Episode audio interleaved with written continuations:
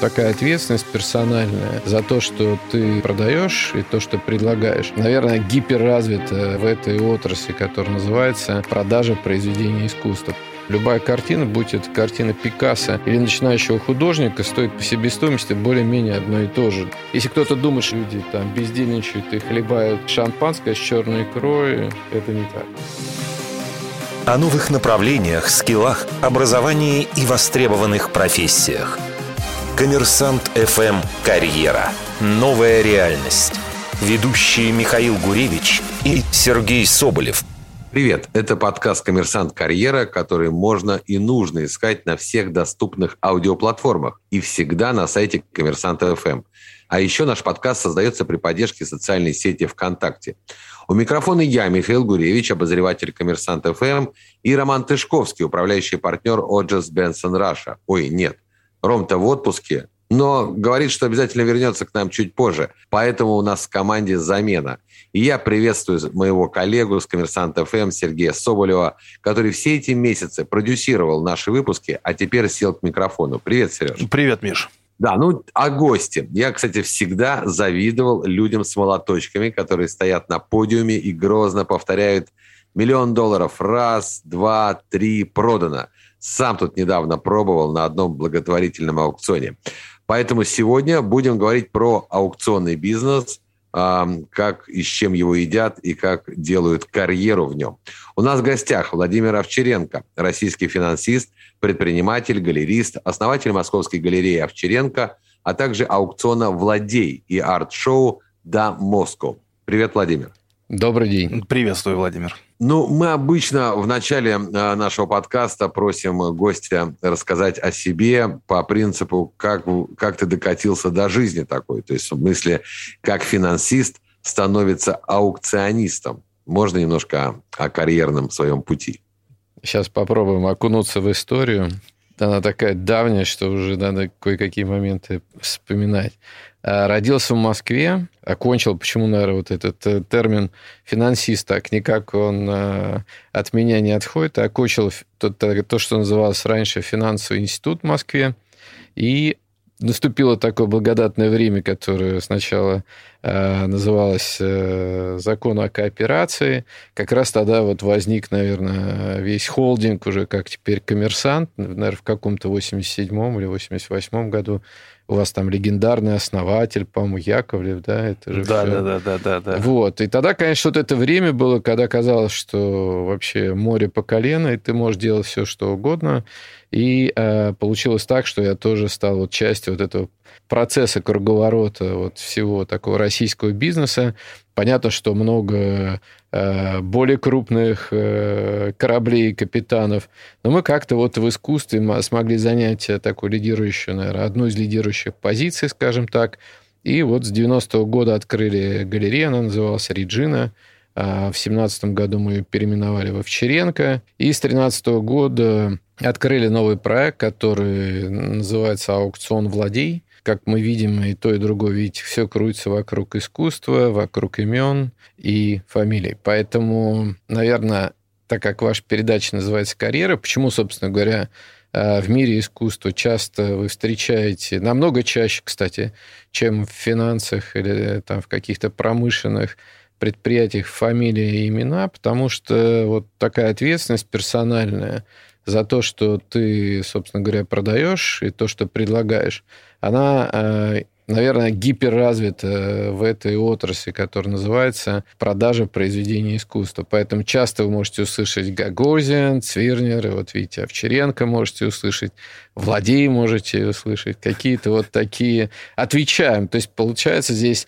подпись. А ты у кого, от кого, у кого купил? Я купил там, не знаю, Овчаренко, у Гогозина. Это значит, ну, так, я этого знаю, так, а этот, наверное, пройдуха, а этот нормальный. Поэтому а, вот это такая твоя репутация, твой, а, твоя фамилия, получается, фамилия или бренд, он, конечно, придает этому всему процессу какую-то свою вот такую а, свою и ценность, с одной стороны, и вот какую-то привлекательность или, наоборот, назовем отталкиваемость.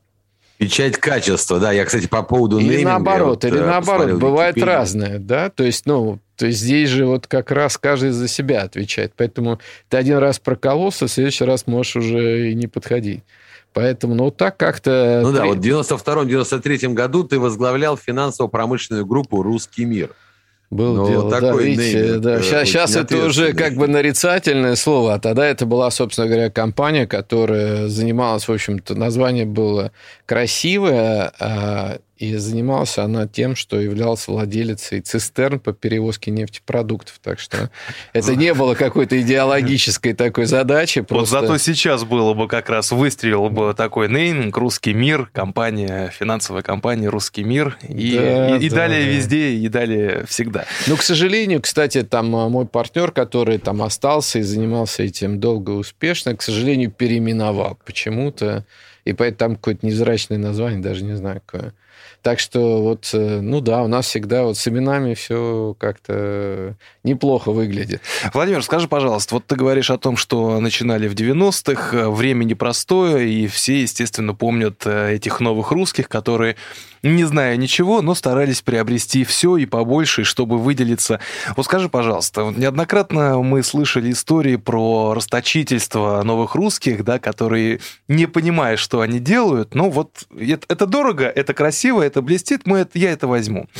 Это миф или это правда? Действительно ли э, вот в 90-е, в начало, середина 90-х не было культуры э, аукционов, не было культуры покупки каких-то произведений искусства? И э, были ли действительно такие случаи, когда люди не понимали, что они покупают, но смотрели вот именно на ценник?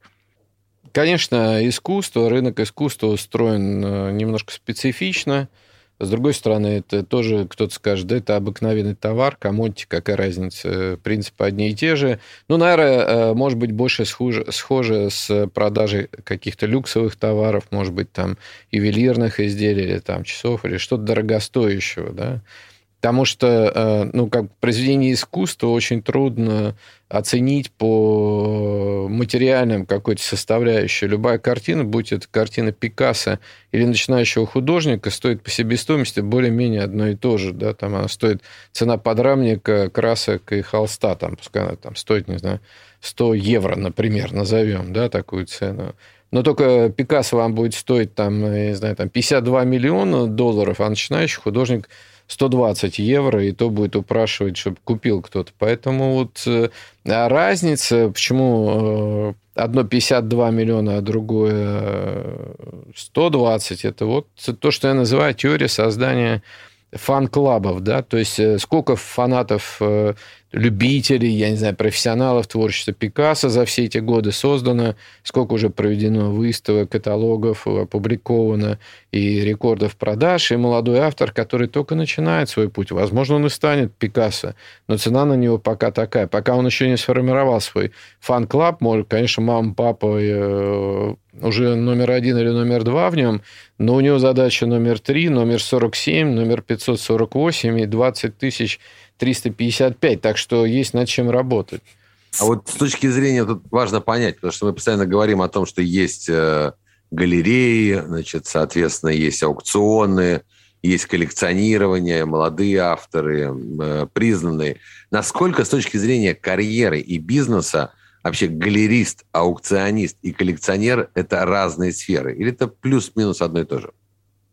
Наверное, это разные, потому что галерист – это человек, который, э, собственно говоря, собирает себе какую-то, ну, назовем, ну, попроще, потому что у вас э, слушатели разные. Ну, допустим, футбольную команду. Да, он говорит, я хочу, чтобы в моей команде было 20 ну, в этом случае не футболистов, а художников, да, и он подбирает их э, по своему какому-то видению, как-то их объединяя, прислушиваясь к мнению каких-то специалистов, может быть, или на свое мнение, или на свой вкус он ориентируется. Они собрались, и он делает им выставки, представляет их, продает, старается, чтобы они росли в цене. Если говорить про аукционный, допустим, мир, да, то он, ну, как бы более такой, э, наверное, холодный, да, потому что какая разница, что ты аукционируешь, по идее, да, если вы пойдете на, на сайты даже больших каких-то всемирно известных аукционных домов, вы там найдете там, не знаю, там и того же Пикассо, и заканчивая какими-то запонками распродажи там от какого-то дедушки Билла там 19 века, да, то есть который стоит, не знаю, может, там 120 э, евро. Поэтому какая разница? Главное, чтобы эти подразделения крутились, и понятно, что аукционы стараются, по всей видимости, это должна быть задача, да, то есть аукционисты разные, каждый наверное, себе пишет какую-то историю, но то, что мы видим, и нам важно, что через какое-то время аукцион, в общем-то, старается удовлетворить максимальное количество запросов своих клиентов, ну, в этом случае на произведение искусства, а в случае больших аукционных домов на все э, какие-то более-менее дорогостоящие штучки, да, там автомобили, вино, сумки, там предметы дизайна, даже недвижимость. Поэтому Здесь вот разные есть э, истории, нам еще есть тоже куда, собственно говоря, расти. Мы над этим крепко задумываемся. Тем более, как мы знаем, сейчас, видите, мы оказались отечественной, ну, не производитель, а отечественная компания, которая э, работает на теперь уже, ну, как бы на российской территории, и то есть у нас сейчас э, и до этого, в общем-то, был, мы, мы являлись лидерами в продаже произведений современного искусства российских художников.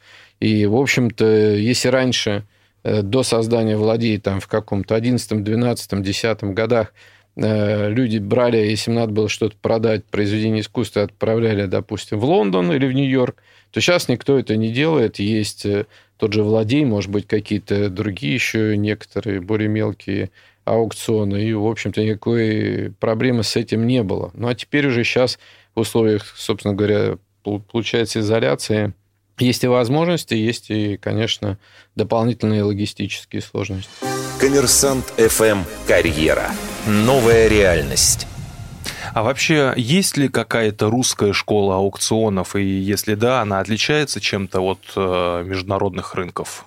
Какие-то есть свои особенности? Я, честно говоря, не слышал, что есть какая-то подготовка э, аукционистов, да, каких-то курсов или что-то такого похожего. Мне кажется, внутри каких-то аукционов растут какие-то, может быть, молодые специалисты, и они становятся вот э, рано или поздно за вот эту вот трибуну берут молоток и пробуют свои силы. Ну а вот какой должен быть путь, чтобы а... встать за эту трибуну с этим молоточком? Что для этого нужно, собственно, Ну, честно делать? говоря, все очень просто. Тут не боги горшки обжигают. Вот у нас, например, мы два года назад э, в компании, э, ну так получилось, что у нас много молодых специалистов и очень хороший уровень. Мы даже попробовали провести аукцион, где его вели одновр... не одновременно, а мы разбили лоты, было пять аукционисток, которые пробовали свои силы, сразу, а, в общем-то, получив такую возможность. И... Именно аукционисток. Да,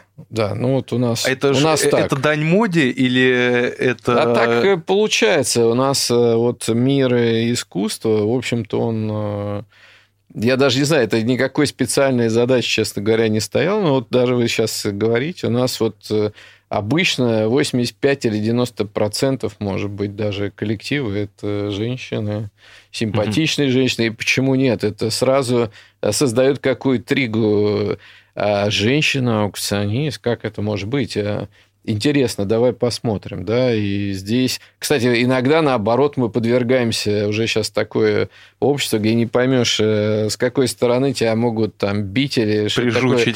Там говорят, о, нет, ты начинаешь как бы женщину вдруг что-то эксплуатировать, да, кто-то говорит наоборот, вы что, не даете рабочие места женщинам? Другие говорят, нет, вы эксплуатируете их. Поэтому вот где-то между этим а, и существует. Это, это сексизм, да? С одной стороны, это реализация феминизма, а с другой стороны, проявление сексизма, в общем. Да, ну вот Черт был успешный безусловно. такой опыт, и, а, ну сейчас уже, вот, ну, может быть, еще так проведем, это всегда интерес, такую интригу создает. Но вот, по крайней мере, одна из наших а, вот, специалистов, там, Наташа Вихрева, она вот сейчас часто ведет э, практически мы распределили аукционы между собой, она их э, благополучно ведет. Вот следующий аукцион, например, будет вот э, передача выходит 14 числа. Я да, правильно понимаю? Да, да, да. У нас по субботам тоже вот сегодня, если это 14 число в 15.00, а следует, и я его веду, он будет такой состоять, тоже смешанный аукцион. У нас есть формат, который называется «Все по 100», где все лоты стартуют со 100 евро. И сейчас мы практикуем смешанную форму, где, э, допустим, половина лотов со 100 евро, а половина лотов э, с какой-то более серьезной оценкой. И вот я его как раз веду, а следующую субботу Наталья Вихарева. Так что, видите, мы тут стараемся. Будем еще искать внутри себя кадры и возможности расширять вот эти линейки и новые лица, чтобы появлялись. Это очень важно. Ну, ну прямо идет предвосхищение наших дальнейших вопросов. Ну, давайте попробуем э, немножечко предметно э, понять вообще, а кто работает вот в аукционном доме, какие есть специальности, потому что человечек, который а, бьет э, молотком, он понятен и всем известен. Кто остается за кадром? Ну, давайте я, конечно, всю кухню не буду. У нас есть же какие-то все равно там секреты небольшие, да, приготовления блюд. А, но вкратце так, смотрите, а, давайте, наверное, может быть, ну, какие самые подразделения, которые взаимодействуют? Первое, это надо найти сначала произведение искусства. Значит, условный отдел какой-то там закупок, назовем это так, он будет понятнее вашему слушателю. Второе, это, допустим, э, ну, понятно, что есть отдел продаж, наверное, есть э, какое-то подразделение, которое занимается там организацией аукционов, есть логистическое звено, ну, есть э, постпродажное обслуживание. Ну, вот как, ну, условно, как в Озоне, наверное, так и у нас. Угу. Так что, видите, ничего такого специфичного, да?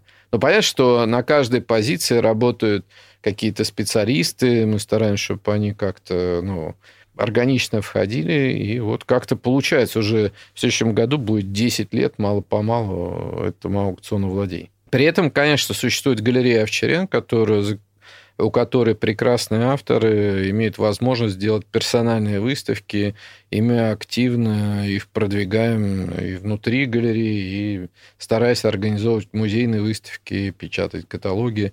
К сожалению, сейчас такая история, что, конечно, внешние рынки внешние возможности практически закрыты. Ну, что делать? Э, все равно, значит, здесь страна, в которой 140 миллионов жителей, будем э, fan club из них формировать. Ну, вот как раз про ситуацию текущую мы сейчас чуть позже еще поговорим. А, я правильно понимаю, что онлайн появился у вас еще даже до пандемии в вашем аукционном доме?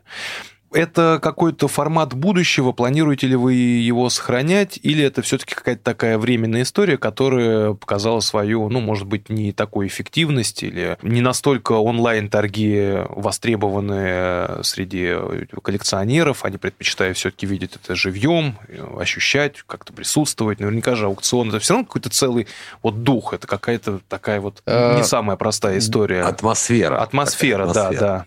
Участие онлайн э, мы практикуем с 2018 года. Да, до пандемии, до 2020 года это все было с аукционным залом, и с... Э, ну, все равно можно было онлайн участвовать уже, да. Пандемия показала уже, люди сейчас настолько привыкли. Я считаю, что нам интереснее формат, э, то, что называется смешанных торгов, когда есть живая фигура аукциониста, его можно посмотреть, да, и он э, как-то комментирует, облегчая, может быть, э, решение там, о покупке или там, э, подаче следующего своего бида, Потому что ну, мы понимаем, как организовано чисто онлайн-торги, там, где там у тебя есть, там, не знаю, 30 секунд, и ты должен принять решение, или 2 минуты. Ну, как-то для меня, мне кажется, все-таки вот эта спектакулярность такая, э, вот эта ну, перформативная часть очень важна. И мы э, от нее не собираемся отказываться. Они эти торги вот с 2020 года идут как бы как раз в таком, кстати, даже раньше этих Сотбисов и Кристис это все начали. То же самое, в общем-то, форма, когда аукционист ведет аукцион, а люди участвуют онлайн, она понятна, и она до сих пор, кстати, в общем-то, даже большие аукционы, ну, как бы зрители не вернулись, да, вы не забывайте, ну, как бы сейчас уже э, мы подзабыли, но пандемия никуда не делась, да, там сейчас знаем, там Шанхай целиком закрыт, Поэтому Сейчас все-таки вся экономика поменялась, ну и, соответственно, поменялись пути донесения как информации, так и э, вот таких перформативных занятий, как аукционы до зрителей и покупателей. Поэтому мы на острие внимательно наблюдаем. Наша задача сделать, честно говоря, удобно, практично, выгодно и э, красиво и приятно для нашего клиента. Да? Если ему понравится, чтобы я, там, не знаю, у него не знаю, там, на кухне вел аукцион, значит, приеду, буду ножиком стучать по столу и будем проводить торги легко. А вот с точки зрения онлайна какие-то новые специальности появились? То есть вот люди, которые, не знаю, продвигают аукционы онлайн, ищут э, лоты, э, или, возможно, даже, например, есть человек, который вот офлайн продает, а онлайн у него не получается, и наоборот. То есть как-то вот онлайн влияет Скажем так, э, есть произведения искусства, которые очень сложно э, переносить э, чисто визуально через экран компьютера или мобильного телефона, через вот этот онлайн. Да? То есть есть произведение искусства, которое, вот если ты его не пощупал, не, ну, как бы взглядом хотя бы, да, там, или, я уж не буду говорить, понюхал, то ты, ну, просто через экран оно будет тебе неинтересно, и, скорее всего, ты примешь решение не участвовать в таких торгах. Это есть. Мы знаем такие лоты, ну, как бы стараемся, чтобы они, ну, реже или попадали, или, наоборот, уделяем им особое внимание, какие-то видео дополнительно снимаем. То, что вы говорите, новый инструментарий для продвижения искусства, конечно, это соцсети – Конечно, это все методы, которые использует интернет-маркетинг, э, пожалуйста, уже не соцсети, а там чаты, телеграммы, каналы, рассылки. Это все есть, и это мы тоже используем и практикуем, э, стараясь найти здесь какие-то новые возможности. К сожалению, сейчас вот две основные э, соцсети, которые используешь для продвижения, мне кажется, искусство, там Инстаграм и Фейсбук, э, там возможности ограничены для э, нас, сидящих Они признаны в России. в России экстремистскими. Мы тут обязаны а, ну, просто окей, да. Да, да, ну, пометку ну, такую. Так им, так им вообще. Дадим им, да, жару этим вообще. Не видеть бы вас вообще никогда. Вот. Ну, вот так сейчас живем, поэтому, ну, есть, по, по крайней мере, конечно, ютубы каналы для продвижения искусства. Честно говоря, я каких-то таких мощных, даже ну, международных не видел. Но я считаю, что отличное изобретение э, человеком из России, там, Павлом Дуром Телеграм, вполне себе вещь, которая со временем может э, заменить одно, второе и третье, так что там сейчас много сил собрано. Может быть, для кого-то э, стендаперов или, там, не знаю, тиктокеров это не подходит, а для нас, э, мне кажется, в самый раз. Другое дело, там есть специфика, надо просто к нему хорошо ну, как хорошо изучить и использовать все возможности, которых там гигантское количество, намного больше, кстати, чем в конкурирующих мессенджерах э, любого типа. Так что вот есть у нас, видите, есть чем гордиться. Пока не закрыли, кстати. А с точки зрения карьеры аукциониста, вообще как она начинается? Есть какие-то профильные учебные заведения? Либо это, не знаю, как человек, который закончил какой-то искусствоведческий факультет, и в какой-то момент он пришел к тому, что вот он э, попал в аукционный дом и начал заниматься торгами. Какой-то есть вот э, идеальный карьерный трек аукциониста? Я думаю, что а, те люди, которые проводят аукционы, они просто из разных сфер. Допустим, если а, человек ведет аукцион чисто искусство и в зале присутствует, ну или в торгах участвует, скажем так, профессиональные какие-то покупатели, то, наверное, конечно, знание каких-то там ну, основ искусства, знание основ... ну, каких-то покупателей, их портретов, э, их интересов, конечно, важно. Есть большое большой отряд вот, э, аукционистов, которые ведут такие благотворительные аукционы или там какие-то чисто вот там, не знаю, дни рождения, еще что-то, да, и там больше, наверное, все-таки артистов, задача которых просто расшевелить большой зрительный зал, а если в нем еще собрались люди с тугими кошельками, они как рыба в воде эти все денежки у них из кошельков вытаскивают в благотворительных целях, и это хорошо.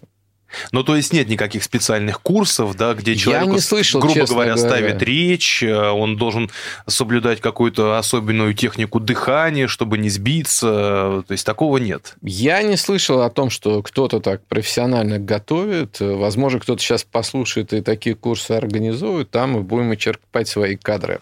Так что, ну, я думаю, что такое поле всегда экспериментов, и те же аукционисты, допустим, вот э, они, наверное, можно, если говорить там а, от и до, то есть, допустим, какая-то грань, если кто-то видел, допустим, можно набрать в Ютубе а, американских аукционистов, которые продают за скот живой, да, и которые просто там скороговоркой перечисляют там цифры, это, это прекрасно, просто вот посмотрите, получите большое эстетическое удовольствие. И, наверное, вот до тех, кто, как вы говорите, с молоточком скучно там один, два, три продано. Ну, правосудие old school такой, да, то есть, поэтому каждый есть, мне кажется, какая-то авторская манера, аукционисты отличаются, и, конечно, это тоже придает какой-то шарм, интерес, а давай этого посмотрю, это, а это аукцион интереснее, так что здесь тоже есть конкуренция. Коммерсант FM «Карьера». Новая реальность. Слушайте, самые веселые аукционы, в которых я вот регулярно присутствую, это вот в синагоге, значит, э, продаются выходы Э, к Торе, там, э, чтению молитвы и так далее. Значит, люди не могут Я платить не в момент аукциона, но это такая буйная вообще развлекуха, а, продолжается часа полтора перед каждым праздником, и надо сказать, что раввины прямо заправские аукционисты. Вот если нужны специалисты, крайне рекомендую. Сколько, сколько, сколько гостей к нам не приходило. Какой-то инсайт такой никогда не слышал. Сколько гостей к нам не приходило, Миша всегда вспоминает историю про синагогу и равина. На любой случай. А Наведем справки. И серьезно, всем очень рекомендую а, потому что это такой э, целый э, институт э, финансирования общины, и он проходит через аукционы. Но а, у нас вот обычно Рома Тышковский отвечает за главные практические вопросы. Сегодня я попробую его э, заменить, но передаю ему еще раз привет. Вопрос про доходы. Вот люди, которые захотят работать в аукционном бизнесе. А, что должен делать человек, каким он должен э, быть специалистом, чтобы зарабатывать, допустим, 100 тысяч рублей в месяц? Если говорить про фигуру аукциониста, человека с молотком, то... Кто у вас вот в аукционном доме зарабатывает 100 тысяч рублей в месяц? Ну, Человек есть, с какими функциями? Ну, есть. Ну, это топы, скорее всего, потому что все-таки заработки, ну, по крайней мере, в частном секторе на рынке искусства не такие, наверное, большие.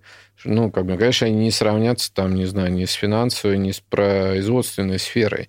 И поэтому 100 тысяч и плюс зарабатывают там топ-менеджеры таких компаний, скажем так. Ну, или люди, которые могут... То есть 100 тысяч рублей в месяц зарабатывают топ-менеджеры? Ну, бо... ну, больше кто-то там, 100 тысяч больше. Ну, и плюс, наверное, если люди, которые... Вот мы пытаемся просто понять, например, 100, 300, ну, не знаю, 500.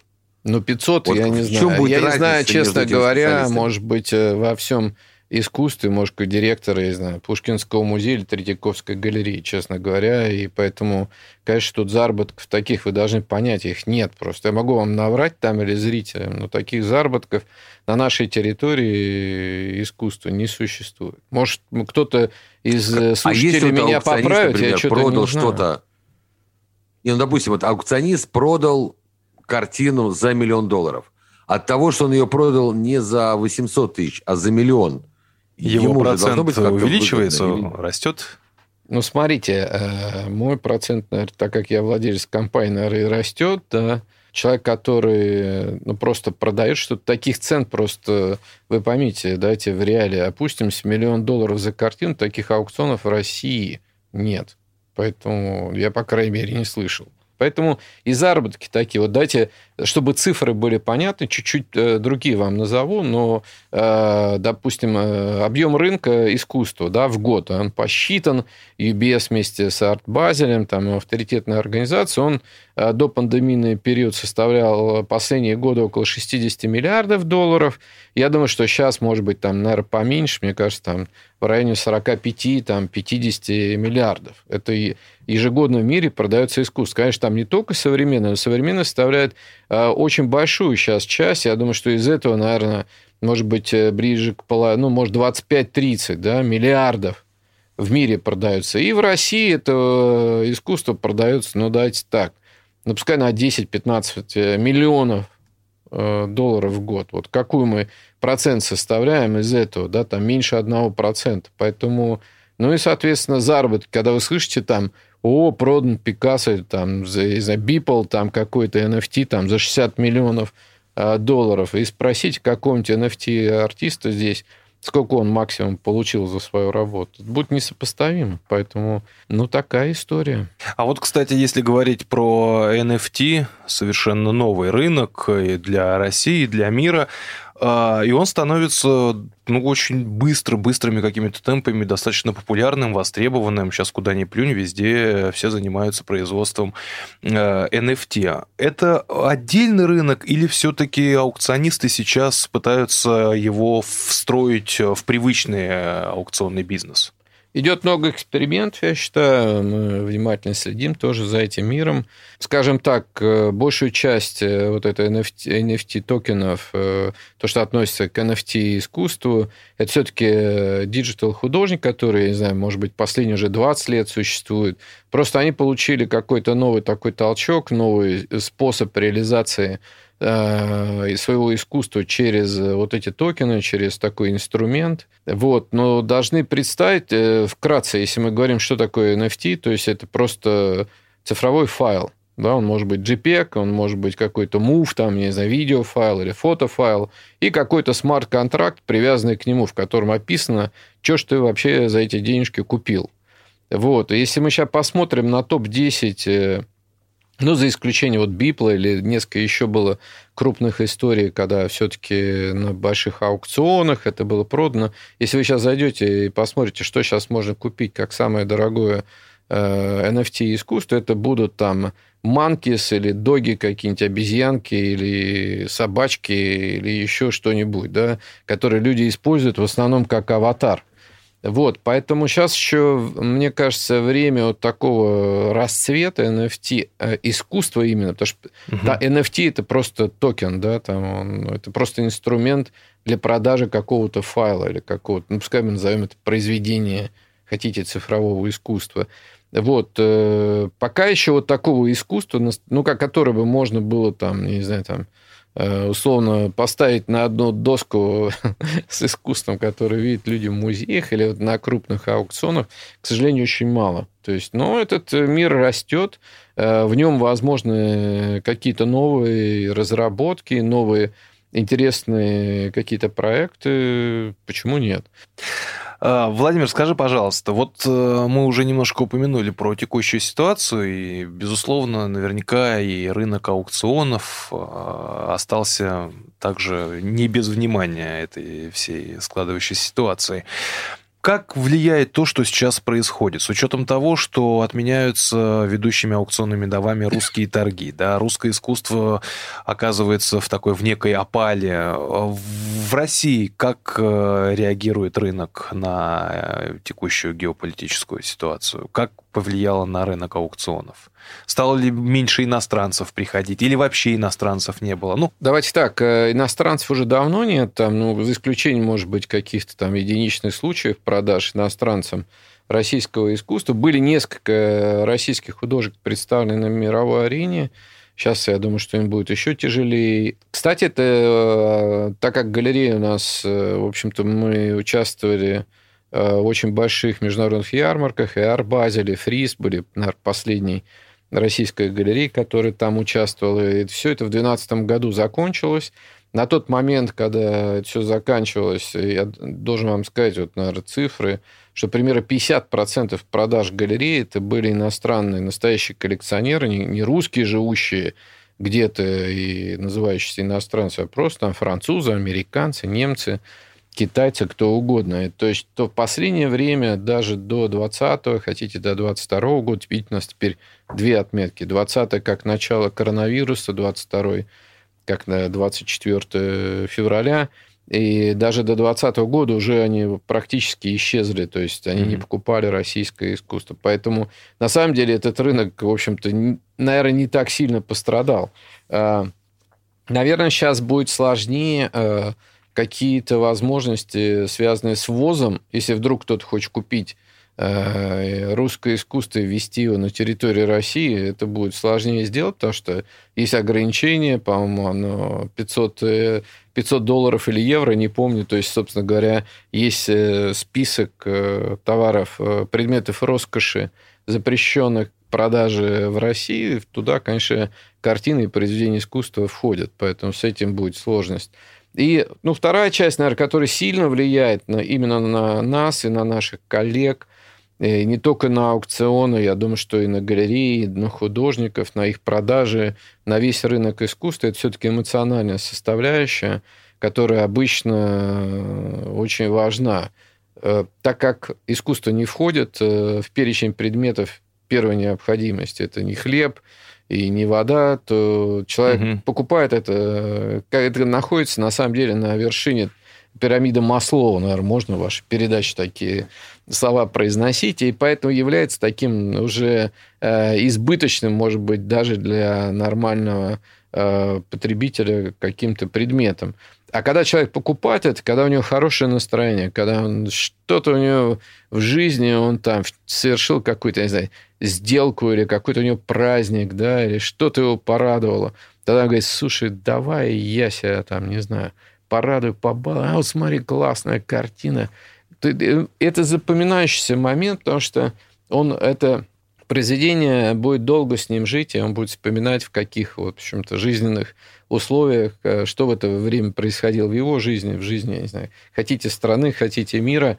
Сейчас, конечно, к сожалению, этот процесс, ну, я не думаю, что его будут окружать приятные какие-то эмоции, воспоминания, и это, конечно, влияет. То есть люди при этом э, все равно у них страсть, любовь к искусству не пропадает, это невозможно себе представить. Просто это все переносится на когда-то, когда деревья будут большими. Но непонятно когда, пока. Никто не знает из нас. Опять же, готовясь к эфиру, э, к нашей записи подкаста, я вот обнаружил, что ваш сын тоже открыл галерею. Соответственно, и вопрос на будущее. Вот насколько аукционный и вообще вот художественный вот бизнес, он такой наследственный. Э, если взять просто историю, ну и вообще это исходит из принципа функционирования этого рынка, конечно, галереи как таковая вообще не наследуются, потому что любой, кто, кто придет продолжать то или другое дело, он вообще будет делать по-своему. Поэтому таких даже прецедентов, что кто-то продал какую-то галерею, э, их нет, потому что это ничего не стоит. Да? То есть э, даже банки, как мы сейчас видим с именами, уже начинают ничего не стоить. Чего вы думаете про галерею? Вот, поэтому, а так, нет, конечно, есть там, э, особенно где-то, я знаю, в Италии, например, какие-то там потомственные дилеры, да, которые там, не знаю, мой прадед антиквариатом или там Микеланджело торговал. Такой семейный уже бизнес, да, да, да из да, поколения да, в поколение. Обычно это в каких-то маленьких городках, так что разное есть. Есть какой-то пример, допустим, там знаменитая галерея Цвирнера, да, там и он сын а, одного из тех, кто, в общем-то, создавал такую европейскую арт-сцену, там поднимал такую ярмарку в Кёльне, которая была топовой в свое время до Базеля, поэтому его сын переехал в Америку, открыл галерею. Так что есть такие истории, да, ну, их, может быть, не так э, много такого, но, конечно, существует. Но не у нас. У нас такой культуры еще нет. Или слишком а, мало времени прошло. Я так пытаюсь этого. вспомнить, что что с этим связано. Тяжелый этот мир, тяжелый этот, честно говоря, заработок. Кому-то будет кажется со стороны, что это какая-то такая лайф, такой стайл, такая феличита полная, но на самом деле он полон конкуренции, полон каких-то разочарований, но при этом полон и радости, и успехов, и крупных сделок, и каких-то достижений художников, за которые ты на самом деле переживаешь и очень горд что у твоих художников что-то получается достигнуть настоящих побед и успехов. Конечно, здесь, как в любом деле, плюсы и минусы. Так что, но если кто-то думает, что это просто, ну, люди там бездельничают и хлебают э, шампанское с черной икрой, это не так. Мне кажется, хорошая точка. Владимир Овчаренко, российский финансист, предприниматель, галерист, основатель Московской галереи Овчаренко, аукциона «Владей» и арт-шоу «Да, Москва» Спасибо, Владимир. Спасибо, Спасибо вам большое, Владимир. Да, ну а это был подкаст «Коммерсант Карьера», который можно и нужно искать на всех доступных аудиоплатформах и всегда на сайте «Коммерсант ФМ». У микрофона был я, Михаил Гуревич, обозреватель «Коммерсант ФМ», и мой коллега Сергей Соболев. Сереж, спасибо за соучастие. Спасибо большое, всего доброго и услышимся через неделю. Да, будет новый выпуск. О новых направлениях, скиллах, образовании и востребованных профессиях. Коммерсант ФМ «Карьера». Новая реальность.